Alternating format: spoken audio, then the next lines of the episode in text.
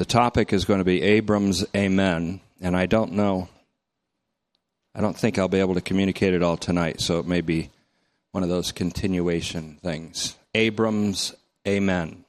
That's Abraham before his change of name. And this is really based on Galatians 3 and Romans 4. Before I went to Florida the last time, we had gone through Romans all the way through from pretty much from 1 1 to 331, and I halted at Romans 4 and did a lot of preliminary work. And this is going to be pretty much a preliminary thoughts on Romans 4, although it won't seem and feel like that at first. And it will include an intentionality analysis of Paul, an attempt to see what he was up to in that chapter, Romans 4. So it, this will also serve as a kind of a rough re entry from Galatians back into Romans. The series is called Better Call Paul. And the question is Does Paul present an apocalyptic vision of an all saving Savior in Jesus Christ? A question that so far nothing has challenged an affirmative answer to that. This will also serve as partially a scaffolding for future study of Romans. And I don't I'm not sure yet.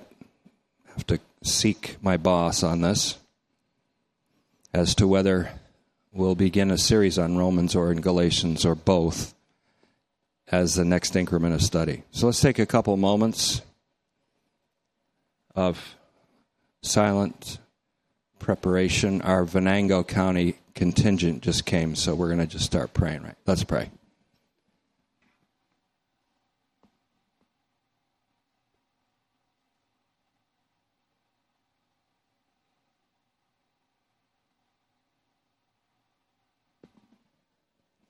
Father, we th- we're thankful tonight that you brought Tony Sadar back from his wandering in a far country, as the prodigal son did, and I'm grateful that you pulled him up short and said it's time to come home.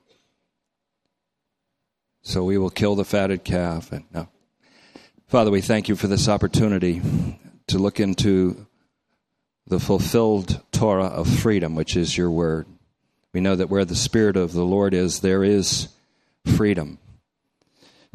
And may we experience under the Holy Spirit's ministry that freedom from sin and from the flesh and from the elements of this evil age so that we can enjoy the leisurely intake of your word, leading to the rest in our souls that comes from the assurance of your unrestricted love. We ask these things in Christ's name. Amen. One of the main points I want to make tonight, I'm going to make, I decided I'm going to make it first, case I lose you, because this is going to be, as I said, a kind of a rough reentry into Romans. I didn't think Romans 4 was worth tackling until we hit Galatians 3, which is also notably surrounding Abraham but with an emphasis on Abraham's seed. And the main point I wanted to make is that God's approval of Christ is our salvation. God's approval of Christ is our salvation. In fact, God's approval of Christ is the salvation of the world. That, believe it or not, is a preliminary thought for going into Romans in a deeper reading than we're used to. the justification by faith reading, I think, is rightly called a thin reading of Romans 4. And that's what Douglas Campbell called it, and I agree with Douglas Campbell on that. And this is a thicker reading, so it's approached from, I think, a, a somewhat of a complex way. But Romans 4 was arguably not Paul's attempt to show that Abraham was justified by his faith. Not. The thin reading makes it look that way, the thicker reading does not. Rather, he continues the course of an ongoing dialectic of contradictories with this Jewish Christian teacher missionary to show that Abraham was not justified by circumcision. In other words, Romans 4 is more interested in showing that Abraham was not justified by circumcision than it is interested in showing that Abraham was justified by his own faith. Romans 4, therefore, does not deviate from the course already set, especially in Romans 1 16 to 17, where the thesis statement is made. Romans 3:21 to 26, one of the densest portions of Scripture. And then again, Romans 3:27 to 31. All of these are continued. The logic, the rhetoric, in those passages continues through Romans 4. So it continues on this course of logic and the dialectic of contradictories that justification or the deliverance enacted by God for sin enslaved humanity is by the fidelity of God's Messiah and not by human acts in accordance with Torah including circumcision of males, including the observance of kosher dietary laws, which became an issue at Antioch between Paul and Cephas, including the observance of holy days in the Jewish calendar, all of which, as we saw last night, bring them back under the elements of the cosmos again that have been bankrupted and weakened. Those things that once had power over us have been broken. But our willfulness, even in our liberated volition, can give those things power again over us. And that's what Paul is trying to prevent.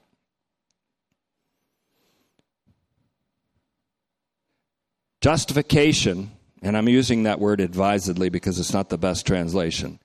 Justification by this means, that is, obedience to Torah's strictures, never was the idea put forth by Judaism.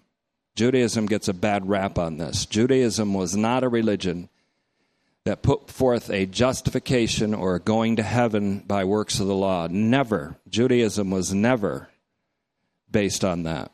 And that's a false and a desperately false Christian mistake. It was rather the idea, this idea of a justification or a salvation by circumcision was an idea fomented by the gospel, so called, of certain, certain Jewish Christian missionaries, especially one particular teacher. And the teachers under his auspices, in Galatia at least, were also under the auspices of certain men in Jerusalem who Paul bluntly called false brothers. That's one of the main characters in the drama of Galatians 1 and 2. False brothers, false teachers, the Galatians and Paul. I like to call the Galatians the graced pagans. For upon hearing the report of the fidelity of Messiah, they received the Holy Spirit, who ignited their faith and brought them into union with Christ.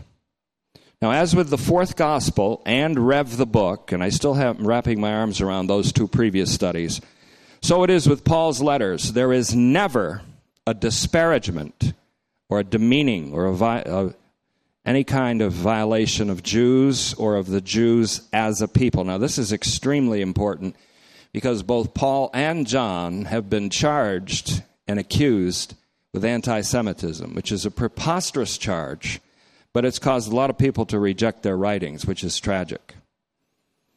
On the contrary, as Jesus says in John, and this is John's gospel in John 4:22, salvation comes from the Jews. So far from the Jews being disparaged or defamed by John, he makes the point. When he uses the term the Jews, in a non ironic way, he shows how lofty is that title. the Jews. And Jesus said salvation is from the Jews. And of course, that way that salvation is of the Jews is the Messiah would be born of the Jews and he would be the Savior. Romans 9 4 and 5 brings that out. Blend those two together, then you got a little study right there. John four twenty two, Romans 9 4 and 5. John's use of the term the Jews as an opposition group to Jesus and to the later community of believers in Jesus Christ is not a vilification of the Jews as a people or of Israel as a nation. It is, again, decidedly not that. The opponents of Jesus were certain Judeans or residents of Judah who actually misrepresented the honorable title, the Jews. So Paul is, John is using, and I'll stick to my guns on this, an ironic use of the word the Jews. Those who are opposing Jesus Christ, he called them ironically the Jews because that's an honorable title. And they were misusing it. Those particular people against Jesus Christ. Now, going beyond what I taught in Revelation 2 9 and 3 9, that's where Jesus identified a certain group of men as Beth Shatan, the house of Satan, or the synagogue of the adversary.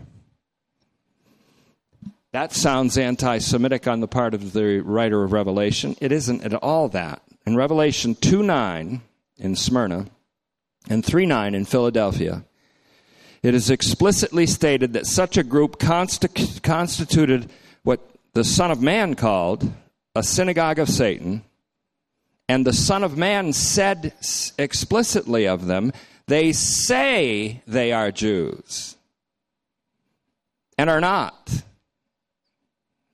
And that in fact, they are liars and are in reality a synagogue of Satan.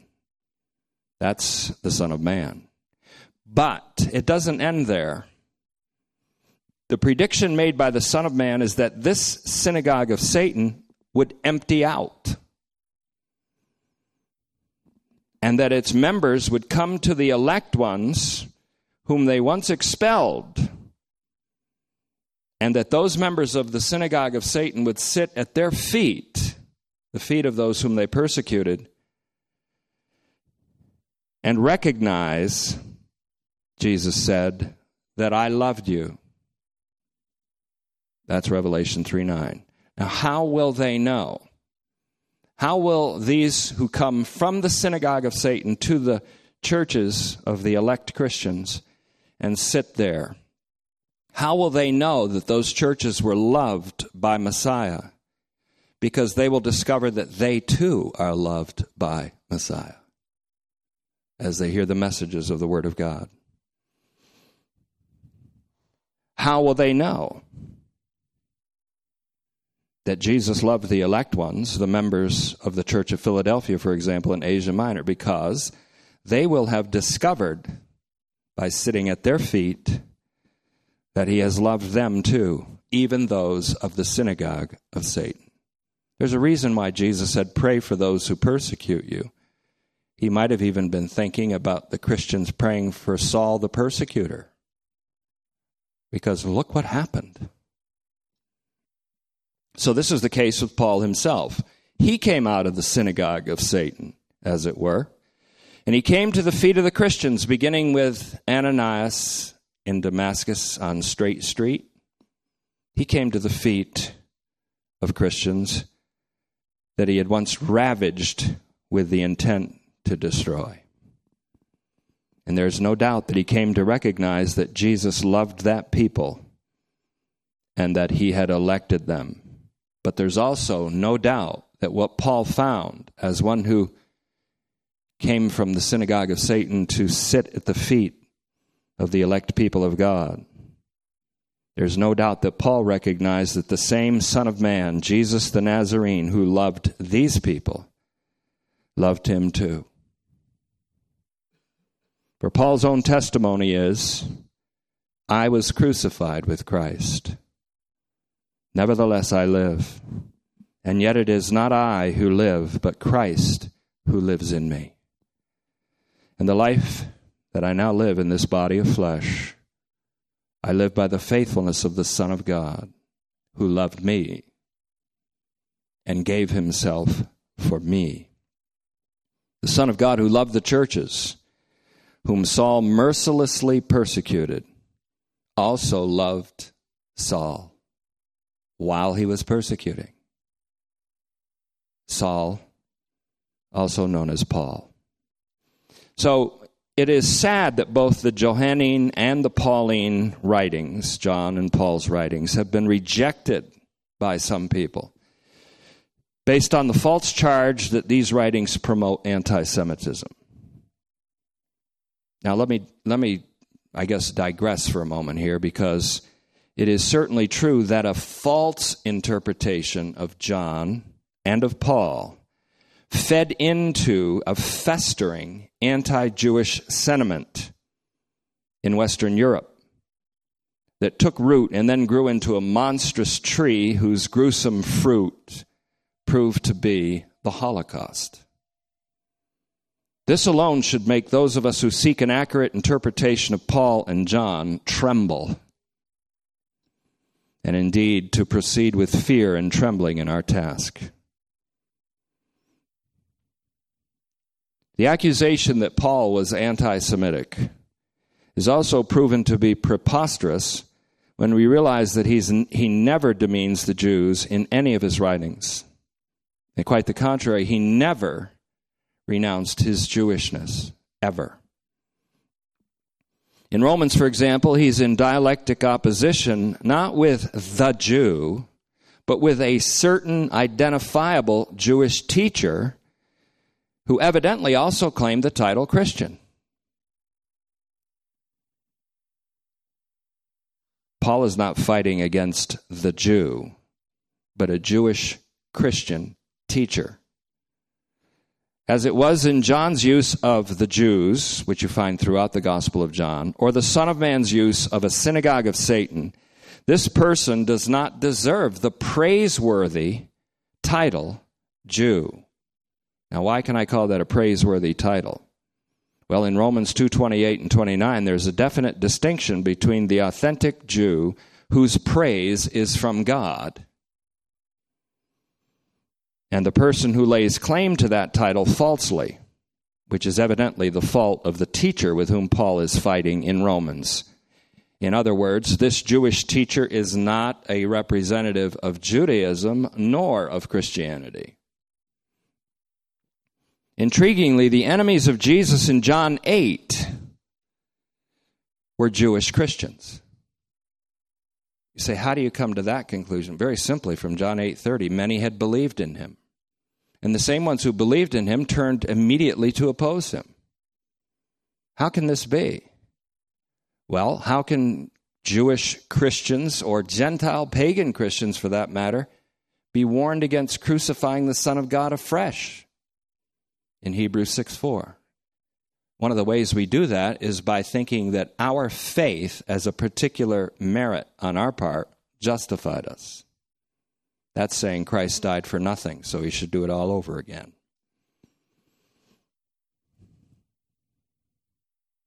The enemies of Jesus in John 8 then were largely Jewish Christians, and yet they opposed him immediately, citing their genetic relationship to Abraham as the basis for their freedom. They recognized him as Messiah, but then they said, But we are free because we're Abraham's children, Abraham's seed.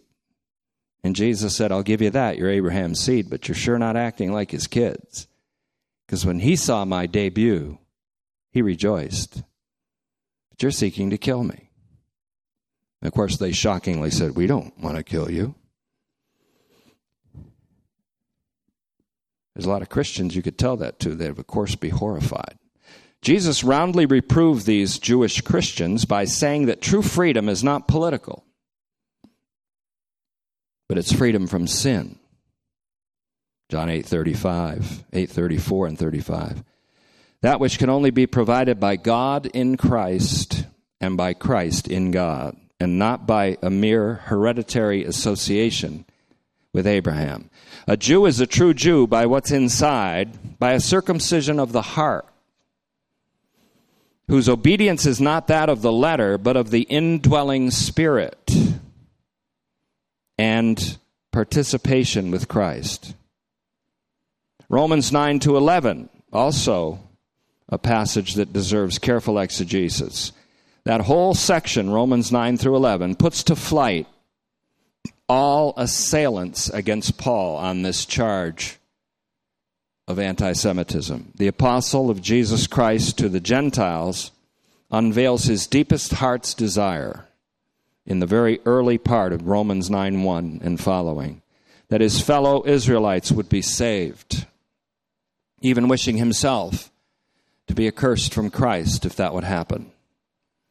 He begins with a heartfelt grief over those of his people who have rejected Jesus Christ and ends with the profoundest expression of assurance that all of Israel will be saved. In Romans 11:25 and following. It's true that he writes of a sclerosis or a hardening that has happened in Israel, but he's careful to say that it is a partial one and that it's a temporary one. A temporary sclerosis under God's providential control until the fullness of the graced pagans comes in. It's almost like a doctor stopping a heart in order to start the heart with a healthy rhythm. God permitted a sclerosis, a temporary hardening in part of Israel for a part of the time until all of the graced pagans would come in. Paul's confidence in the glorious eschatological future of all of Israel is a total confidence. It's an absolute certainty. And because all of Israel is to be saved, so in Paul's view is all of humanity. And so all of creation will be liberated and transformed.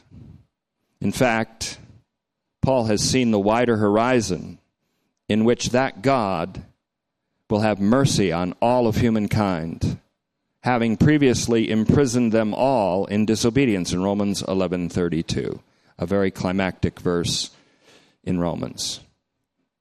So the, all of this comes about in the light of the vision of an all-saving savior, Jesus Christ our Lord by whose faithfulness all mankind received justifying life as Romans 5:18 says and all of creation receives its liberation from slavery to corruption.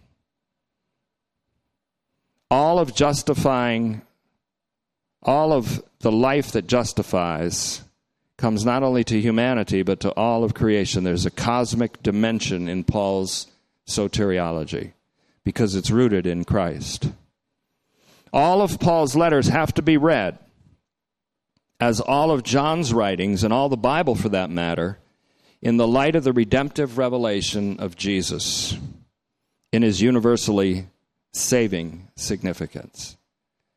These all testify of me, he said in his resurrection. And that's what this series called Better Call Paul is all about. And so it is that Paul does not stop with Abraham, as the Jewish teachers did. Instead, he goes back all the way to Adam in Romans 5, and he goes ahead to Christ, as he does in 1 Corinthians 15 also. Now look at Genesis 15. We want to see the occasion in which Abraham believed Yahweh, or as the Hebrew would have it, amened the promise. Yahweh took Abram outside. He was already visiting with him in the tent. And he said, Now look toward the heavens and count the stars, if you're able to count them. They're innumerable, you remember. And he said to him, So shall your seed be. Uncountable number of stars, but singular seed. Paul much, made much of that in Galatians 3:16. In other words, seed singular, that is Christ. The magnitude of these heavens, the magnitude of the uncountable number of the stars, is suggestive of the magnitude of Christ.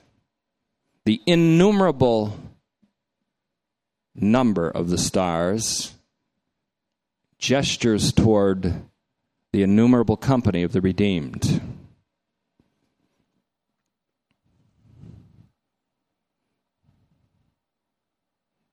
So he said to him, So shall your seed be. Yahweh gave the unconditional promise to Abraham on this occasion. And Abraham amened Yahweh. The Hebrew word is aman,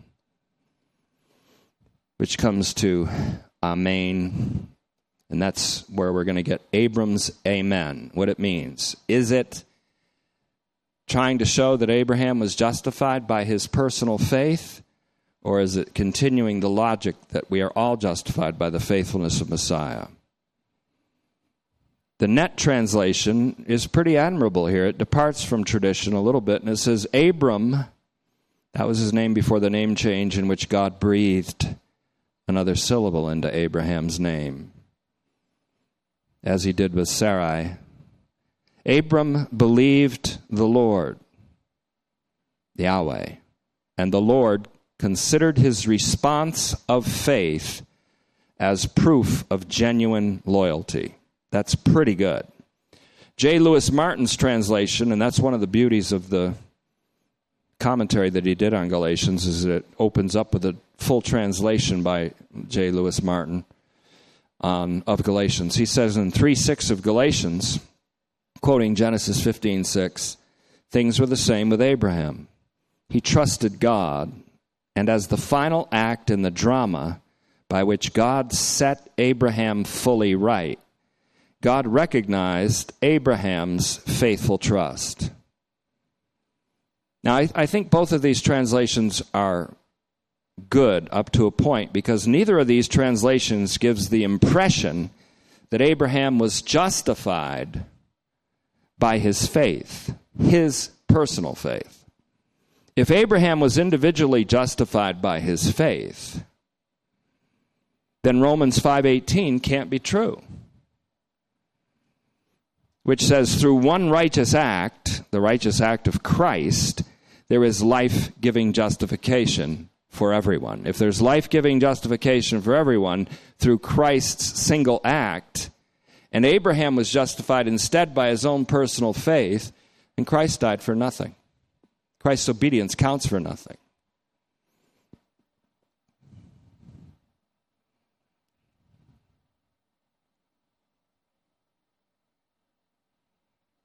because Christ's faithful obedience to God was to the extent of death by crucifixion.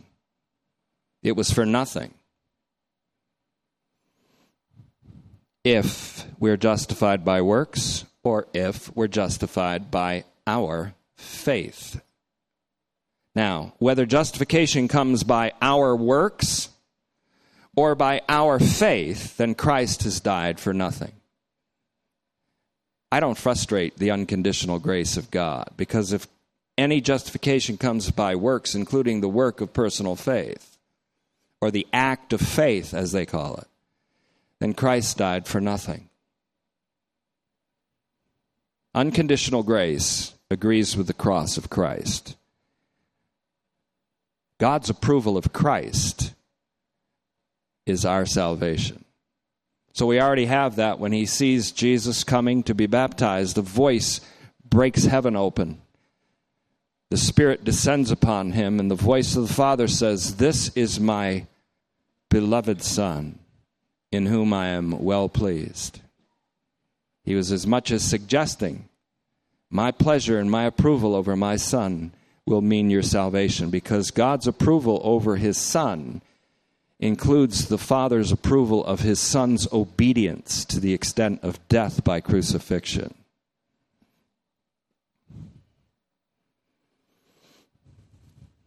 Now, for those that have objected to this, this does not mean that our faith does not please God. That's not what I'm saying at all, nor what Paul is saying. It does please him. In fact, in Hebrews 11:6, it's the only thing that pleases him. But it does not mean that our faith is the means of our justification. Faith is approved by God for Christian living. Faith as the primary element of Christian living, which ultimately is hope, and then a faith that works by love. Faith is as the element of Christian living. We walk by faith, not by sight. Faith as the element of Christian living is effectively hope. It is hope, but it's hope in spite of what the evil age presents to us by sight. Abraham hoped against hope. He means he hoped in the sphere of hopelessness where the world and the deteriorating bodies of him and his wife spoke volumes against believing this.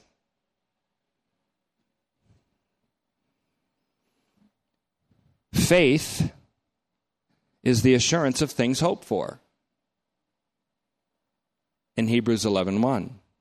The only time faith, which pleases God, is defined, it's defined as assurance of things hoped for. And not only that, it's the conviction of things not seen.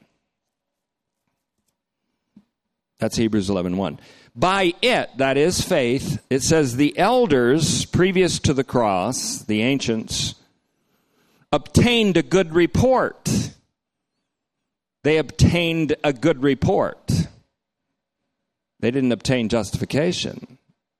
They obtained a good report. Hebrews 11 2.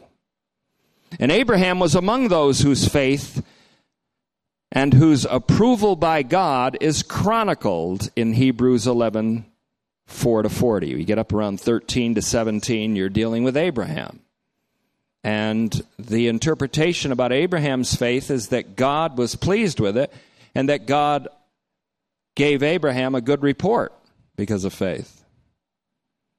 But attention is then, as always happens, because the Holy Spirit is the author of Scripture, attention is then drawn drastically away from their faith heroism to Jesus, looking away, aphorao, looking away from these faith heroes, including Abraham, unto Jesus, who is the author and perfecter of faith.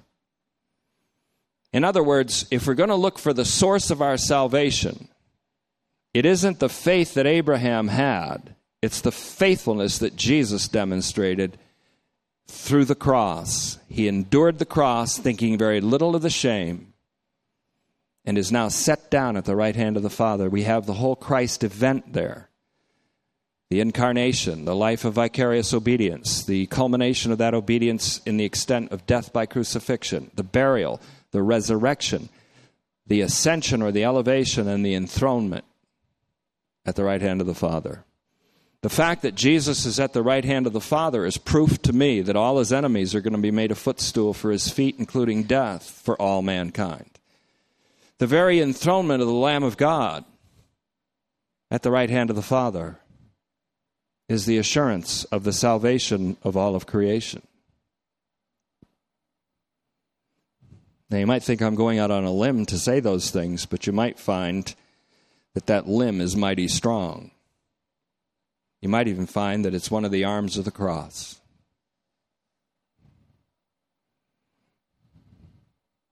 I expect either to die because of my faith or to die still holding it one or the other. Either one is fine with me. Because my faith is a gift from God, as yours is. So, yes, the men and women called presbyteroi in Hebrews 11 2 to 40, they obtained a good report. But they didn't obtain justification by their faith.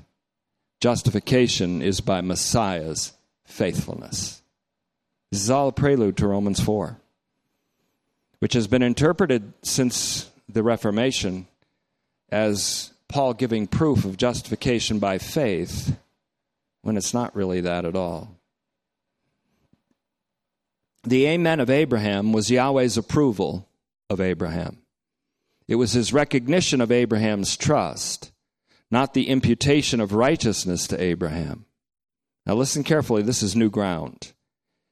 And I would like you to turn to 2 Corinthians chapter 1 for this. I don't think did I mention that at the beginning? If I did, congratulations to me if I didn't. 2 Corinthians chapter 1. Listen carefully to these words because these I don't even know how to word this. And that's the whole point of re editing, editing, going over. And, and, I've gone over this message and edited it several times. The last time was at 6 o'clock tonight before I came to you. So I'm trying to fine tune it each time, polish it each time so that it can be articulated because I'm talking about things that are hard to articulate here. So listen carefully. God's a, the amen of Abraham was Yahweh's approval of Abraham when, when he amened the promise, the unconditional promise. It was God's recognition of Abraham's trust, not the imputation of righteousness to Abraham. Christ is the yes, Y E S, to all of the promises of God. Therefore, God's approval of Abram's amen, listen carefully, God's approval of Abram's amen was Yahweh's approval of Christ. Or, for those of us who know the New Testament, the Father's approval of his only begotten Son. Matthew 3 17, 17, 5. Yahweh pronounced the promise which finds its yes and its amen in God's Son. And one of the rare times Paul calls him the Son of God. Galatians 2:20 is one of them. Here's another in 2 Corinthians 1:19, my translation. For the Son of God, Jesus Christ, who is proclaimed among you by us, Paul says, by me and Silas and Timothy did not become yes and no. On the contrary, yes has come about in him. In verse 20, for every one of God's promises are yes in him. Therefore, through him is the Amen for God's glory through us. Through him is the Amen for God's glory through us. Through him, Jesus Christ was Abram's amen to the glory of God. So even as the Holy Spirit in us cries out, Abba, Father, so he cries out, Amen to the promises of God. The Amen here is very important because among the promises that Jesus is the yes and amen to is the promise made to Abraham and to his seed, singular. Christ, that in your seed all the nations will be blessed. The promise is unconditional, the horizon is universal. Among the promises of God, then, and even prominent among them, as we've learned in Galatians 3 8, is the promise that God made to Abraham. The promise that in his seed all the nations would be blessed. Abram simply amend the promise. Yahweh approved Abram's amen because Abram's amen was spoken as Paul's amen was spoken and as ours is spoken through Christ for God's glory because Christ is the yes.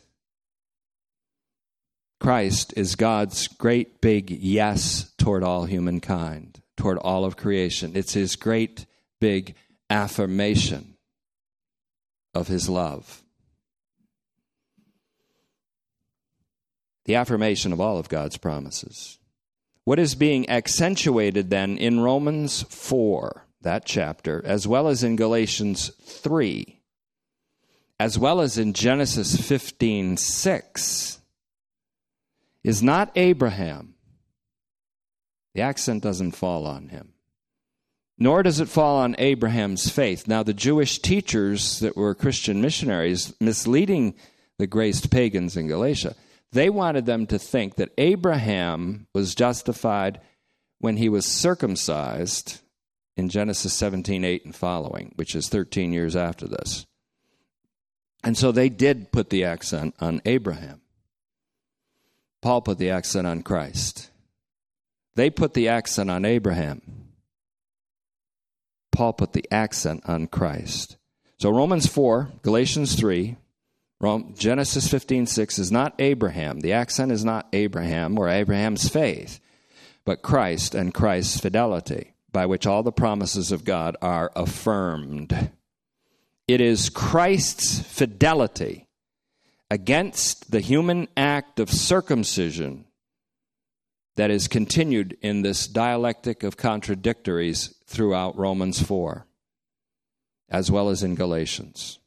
Abram's amen was elicited by the promise that Yahweh made and thus by the Spirit of God.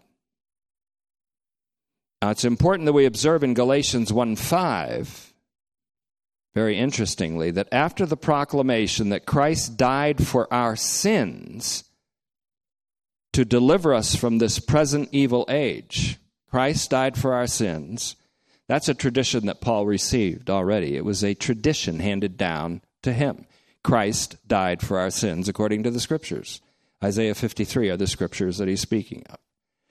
That came down to him. What did not come down to him by tradition, but was revealed to him by an apocalypse of Jesus Christ, is that he died for our sins in order to rescue us or deliver us from this present evil age.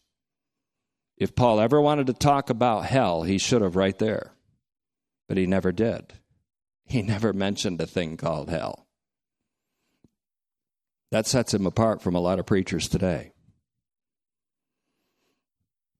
But he said the salvation is from the present evil age and from the elements of the cosmos, which are sin, flesh, death, principalities and powers, beings who are no, not really gods, beings behind the idols that people worship. We're free from that. So Abraham's amen was elicited by the promise and thus by the Spirit of God. It's important that we observe in Galatians 1 5 then, after Paul's proclamation that Christ died for our sins to deliver us from this present evil age, according to the will of God our Father. What is the will of God our Father?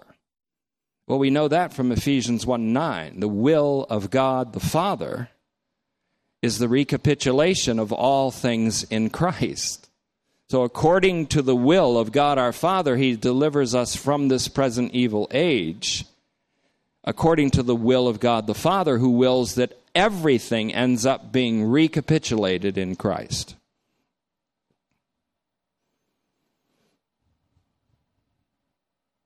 Paul then adds, To whom belongs the glory forever and ever. And then he says, Amen. He makes the readers of this epistle say amen.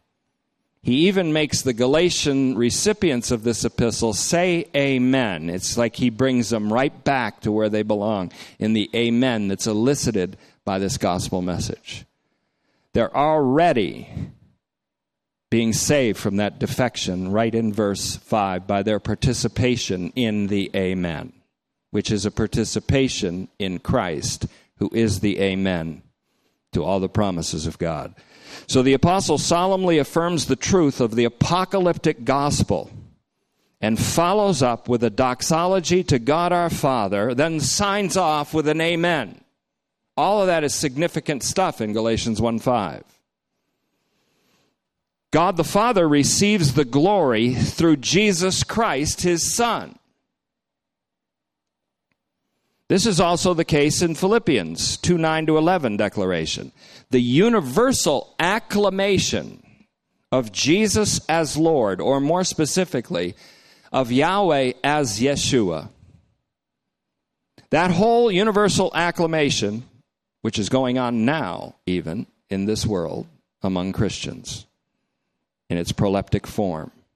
The universal acclamation of Jesus as Lord is, in effect, a universal amen to the glory of God the Father.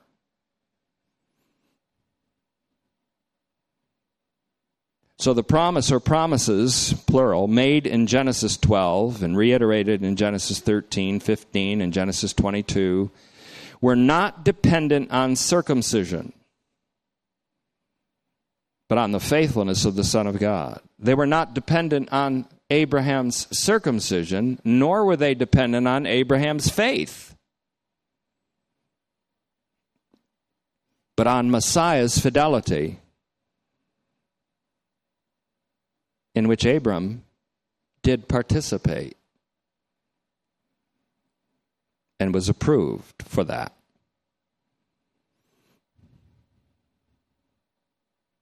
That's why, though we aren't justified by faith, we can be approved by a life of faithfulness. So, well done, good and faithful servant, can be what we hear when we face our Lord Jesus Christ.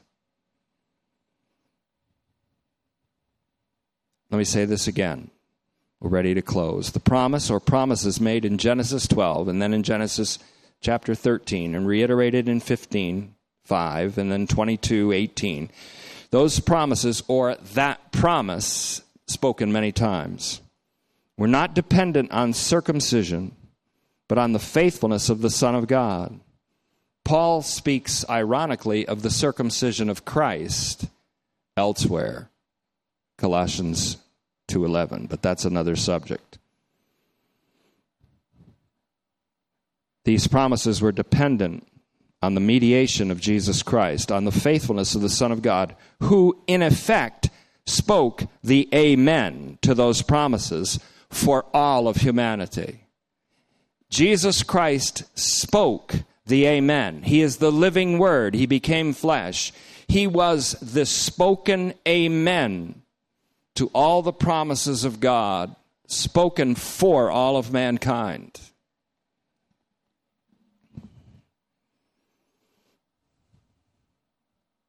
That's why Abram's amen was approved by God or credited with righteousness. It was God's approval of Christ. God's approval of Christ is our salvation. God's approval of Christ is the salvation of the world. Even of the synagogue of Satan, even of the universal creation. This is my Son in whom I am well pleased. God's approval of his Son includes God's hearty approval of his Son's obedience to the extent of death by crucifixion, a death for our sins. For the scripture says he was handed over. And not only that, he handed himself over to death for our sins and was raised for our justification says Romans 4:25 in the climactic verse of Romans 4. Our justification springs from Christ's resurrection, which was God's reward to his righteous one. God's reward to his righteous one, the righteous one being Jesus Christ, was resurrection. Our salvation is God's reward of Christ. For in John 17, 2, the Father has given me authority over all flesh to give eternal life to all those to whom he has given me, which is all flesh. Things that have gone on between the Father and the Son. We ought to listen into those things. We will need this depth of assurance for the times to come in which the whole world and all that happens on the earth seems to put the lie to it. That's when faith is tested. That's when the perseverance of the saints is called for. I think we saw that in Revelation 13:12 and Revelation 14:13. I think we saw that there. Our justification springs from Christ's resurrection, which was God's reward of his righteous one for his perfect obedience to the extent of death by crucifixion. We are saved by obedience. Christ's obedience. We are saved, in fact, we could even say by circumcision. By the circumcision of Christ, whereby he put off the body of flesh in, his, in the cross.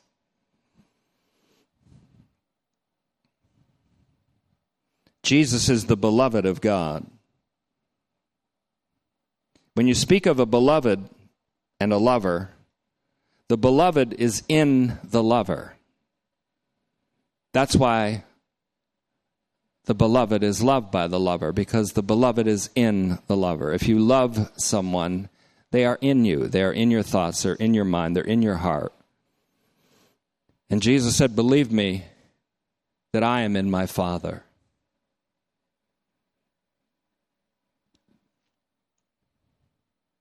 Then he said, Believe me that my Father is in me. And I love the Father, and therefore, let's get going from this place. The prince of this world is coming, he said to his disciples. He has nothing in common with me. But because I love my Father, I'm going from here to where? To the cross. The beloved is in the lover, and the lover is in the beloved. And so we are loved by God. We are loved by Christ. Nothing separates us from the love of God that is in Christ Jesus. And because salvation is participation, the greatest assurance is that there'll never be separation. Romans 8:39 Nothing shall separate us from the love of God in Christ Jesus is the sum total of Paul's theology. Again, the beloved is in the lover, and the lover is in the beloved. And we are graced out in the beloved, says Ephesians 1 6. We are graced pagans in the beloved. We are in the beloved because he is the lover of our souls, and therefore we are in him. God was in Christ, reconciling the world to himself. Believe me that my Father is in me now, he said in John 14 11, and the Father was in him on the cross. For God was in Christ, reconciling the world to himself. God made Christ to be for us wisdom, even righteousness, sanctification, and redemption in 1 Corinthians 1:30 so that no flesh can glory in his presence, even though all flesh is the beneficiary of his unconditional grace. And for this we thank you, Father. And we thank you that you have allowed, because of the attentiveness that you have placed in your people, this whole message to be delivered tonight instead of over the course of many nights. And I do thank you for the attentiveness of this congregation, because that attentiveness is also the benefit of your grace to us. If we're attentive, it's because you've gifted us with attentiveness. If we have faith, it's because you have elicited that faith. And if we remain faithful unto death, it will be because we have the perseverance of Jesus.